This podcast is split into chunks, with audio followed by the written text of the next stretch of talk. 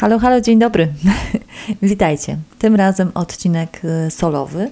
Kontynuujemy cykl o materiałach. Zgodnie z założeniem, że nie da się budować sensownej garderoby, ignorując składy ubrań, które kupujemy i nosimy. No i ta znajomość materiałów to jest jeden z filarów odpowiedzialnego podejścia do mody. No to zapaszcie sobie herbatkę. Ja aktualnie jadę na melisie. Jeśli słuchacie tego odcinka w Polsce na przełomie stycznia i lutego dwa tysiące dwudziestego pierwszego roku, to pewnie zgadniecie dlaczego. Melisa się przydaje, no ale spróbujemy robić swoje między spacerami z nadzieją, że po najdłuższej burzy zawsze wychodzi słońce i tęcza, dużo tęczy. Ale zanim ta tęcza, yy, kochani, kochane, jedziemy z bawełną. Powiem Wam, że ten odcinek przekładałam już kilkakrotnie, bo po prostu ilość materiałów, raportów, filmów, artykułów dotyczących bawełny mnie po prostu przygniotła. Czasem można też tam znaleźć różne sprzeczne informacje, więc nie jest lekko. Tym bardziej, że no zawsze się staram jakoś tak naświetlić temat z kilku stron. Yy, oczywiście czym dalej w las, tym więcej drzew, no i szybko się okazuje, że powiedzieć o bawełnie, że jest spoko i eko, bo przecież to jest naturalne włókno, no to jak nie powiedzieć nic. Yy, no to spróbujemy się trochę wgryźć i mam nadzieję, że nie będziemy ślizgać się po powierzchni, tylko obalimy sobie kilka bawełnianych mitów. Od początku. Yy, bawełnę wytwarza się z rośliny o nazwie bawełna, albo bawełnica, po naszemu koton.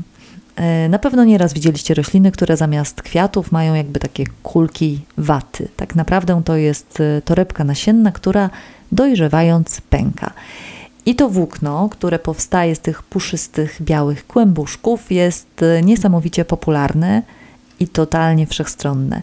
No i taką bawełnę znajdziemy nie tylko w dzianinowych t-shirtach, w bluzach czy cienkich topach. Tak naprawdę bawełna to także tkaniny, między innymi dżinsy. Z bawełny robi się także inne materiały, na przykład bawełniany aksamit, batyst, drelich, surówka, sztruks czy na przykład popelina. Bawełniane są też bandaże, sieci rybackie, a kiedyś nawet węże strażackie. Oho, dobra, zaczynam rymować. Jednym słowem, bawełny jest w koło naprawdę bardzo, bardzo dużo.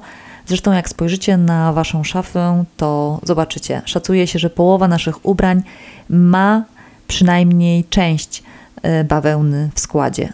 Zatem nasze świadome wy- wybory w kwestii bawełny naprawdę robią sporą różnicę. Zaraz się przekonacie. Bawełna uprawiana jest na całym świecie, w rejonach o cieplejszym klimacie. Plantacje bawełny znajdziemy w Stanach, w Indiach, Chinach, ale też na przykład w Uzbekistanie, yy, czy Brazylii i Afryce. Yy, I jak się domyślacie, dobra, wiem, że Afryka nie jest krajem, yy, tak by the way.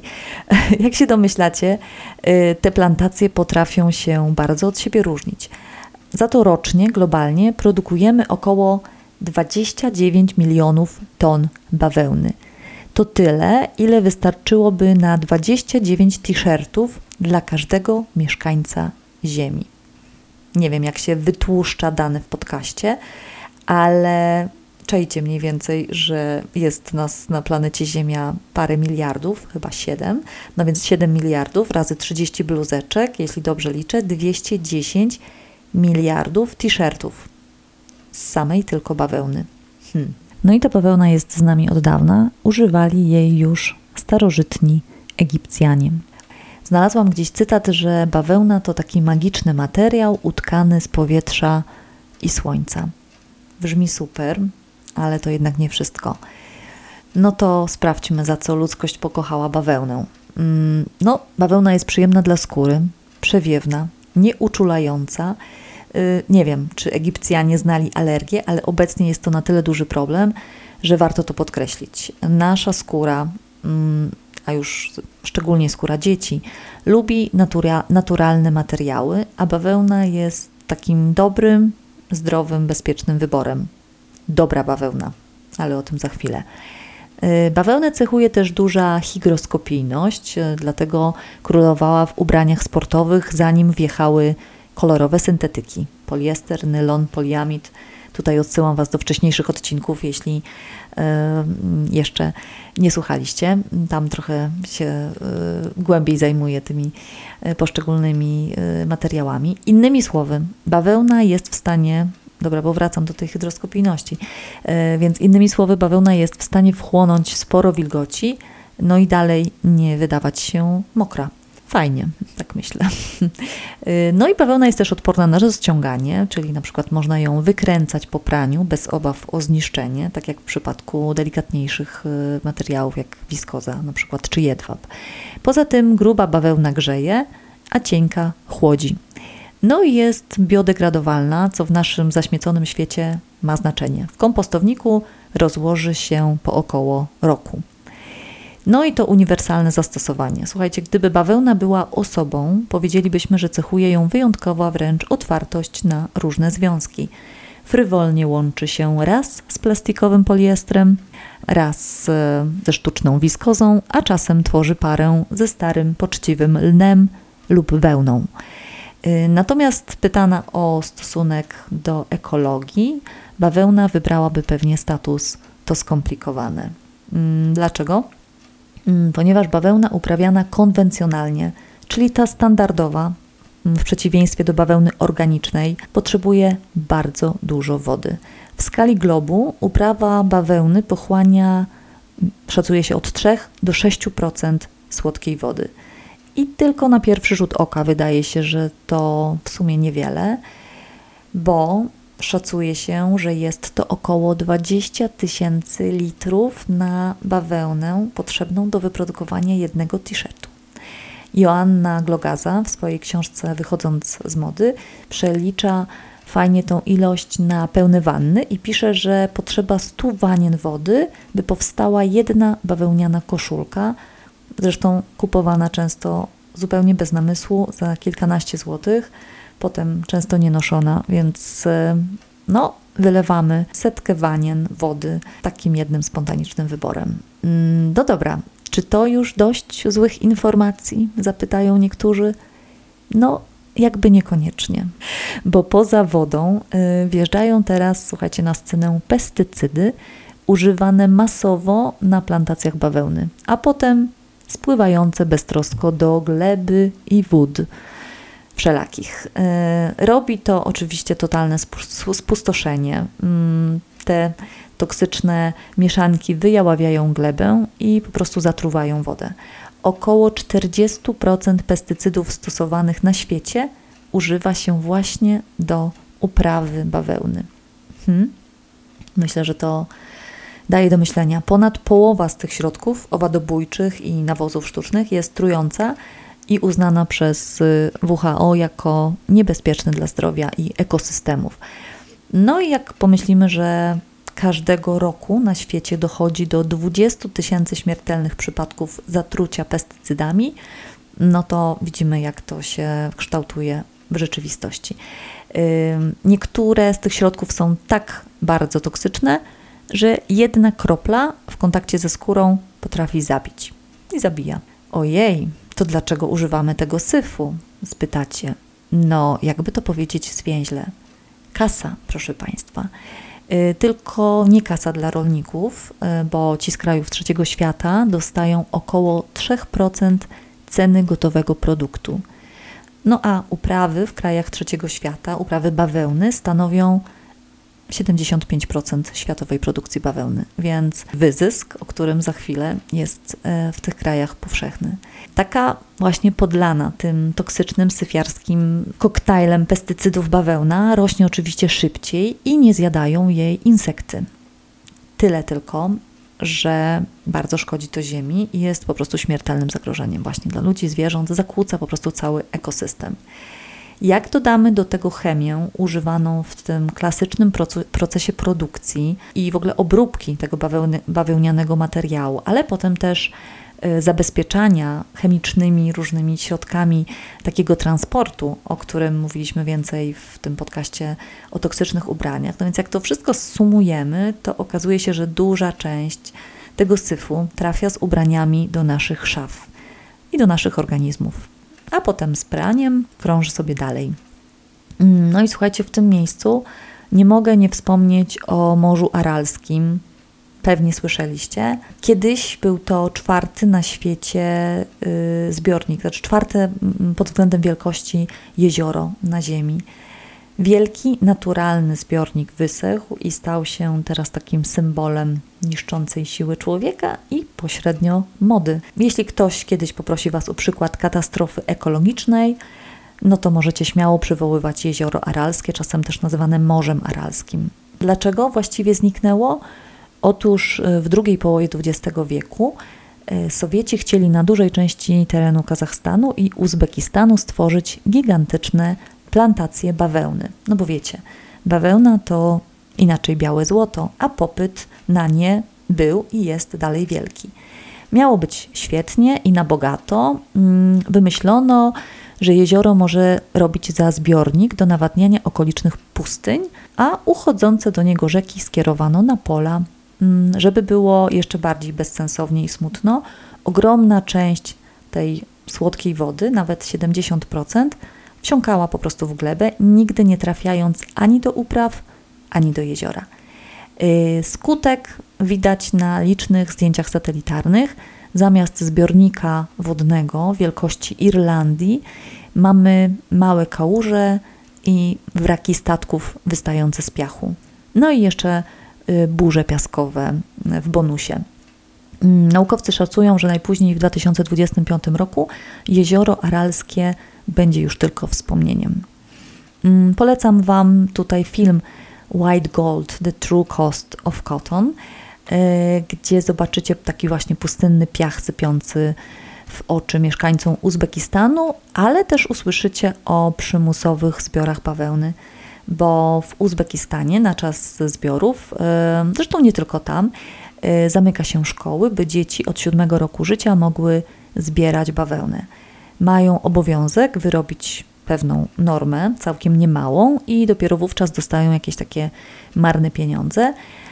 No jak nie wyrobią normy, to mogą skończyć te sielskie wakacje z długami. Ot, taki letni obóz dla dzieci i młodzieży w kołchozie. Wybaczcie ten cyniczny ton, ale coś mnie po prostu strzela, jak o tym mówię. No a z drugiej strony całkiem inne plantacje bawełny możemy zobaczyć na przykład w Teksasie. Tam zadowoleni farmerzy w, ko- w kowbojskich kapeluszach uprawiają organiczną bawełnę. I to jest spoko. I tłumaczą, jaka to jest ulga nie stosować szkodliwych pestycydów i wiedzieć, że wspiera się przy tym lokalny biznes, lokalną społeczność, w ogóle nie zatruwa przyrody. No i właśnie, tym sposobem zapraszamy na scenę bawełnę organiczną, yy, która stara się być taką zdrową, bezpieczną i ekologiczną alternatywą dla standardowej bawełny. Przede wszystkim dlatego, że uprawiana jest bez użycia pestycydów, które zastępuje się naturalnymi środkami ochrony roślin.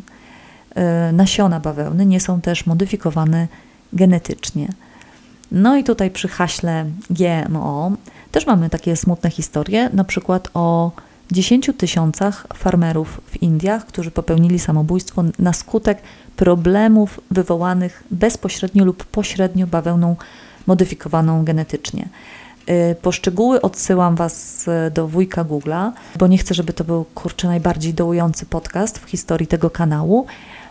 Możecie poczytać też o morderczej suszy w Indiach, yy, która w ogóle uniemożliwia wyżywienie rodzin, i sześćdziesiąt tysięcy rolników yy, popełniło samobójstwo w ostatnich latach, zmagając się z, no, z kolejnymi sezonami bez plonów i po prostu potwornymi długami.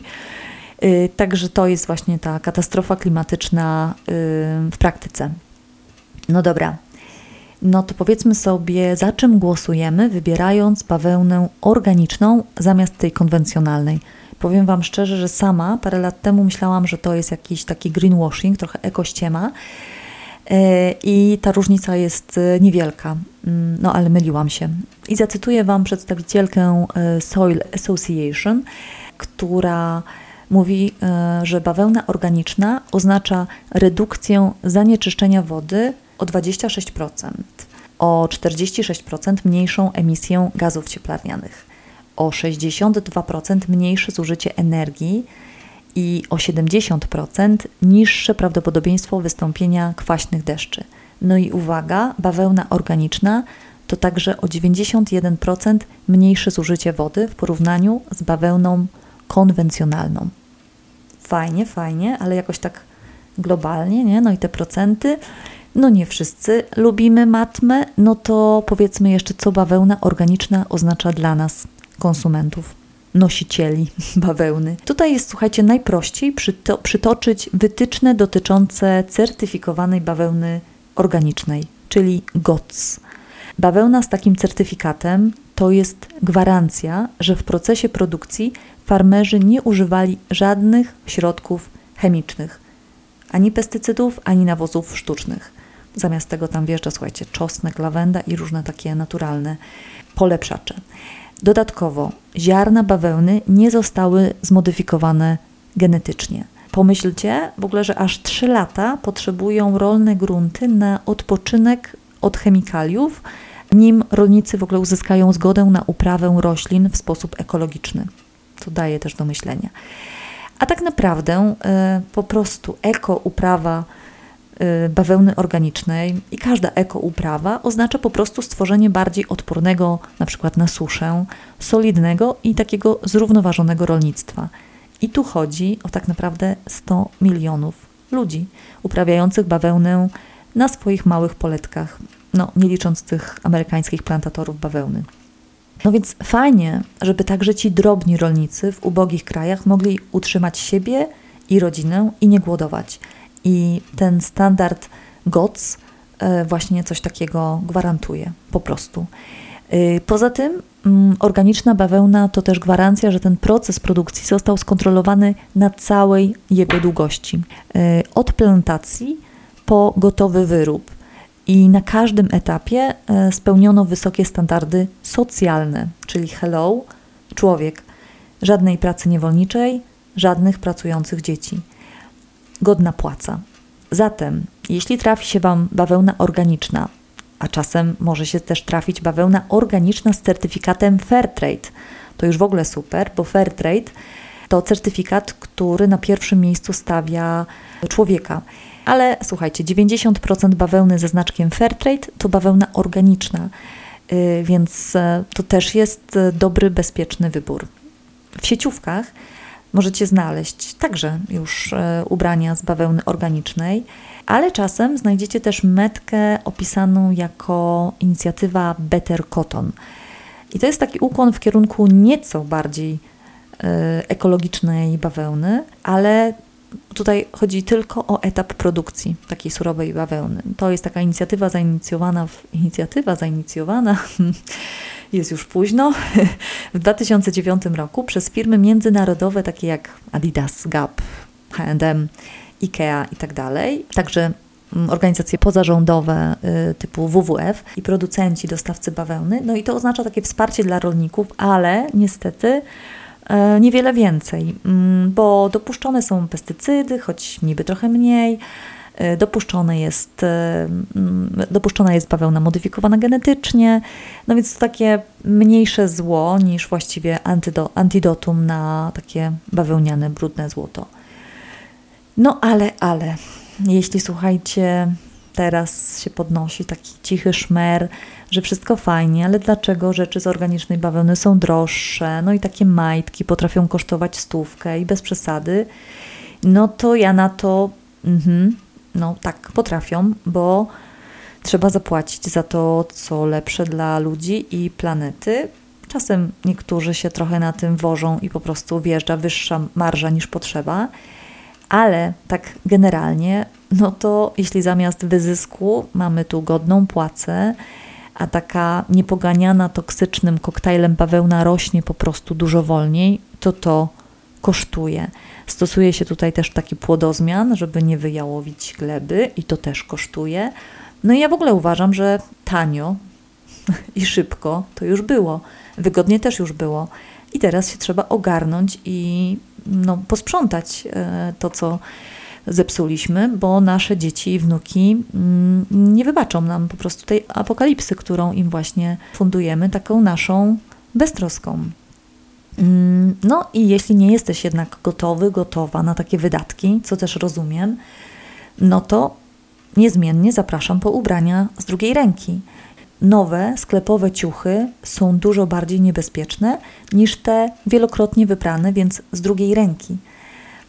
Taka bawełna konwencjonalna, wielokrotnie wypłukana w praniu, jest już całkiem ok.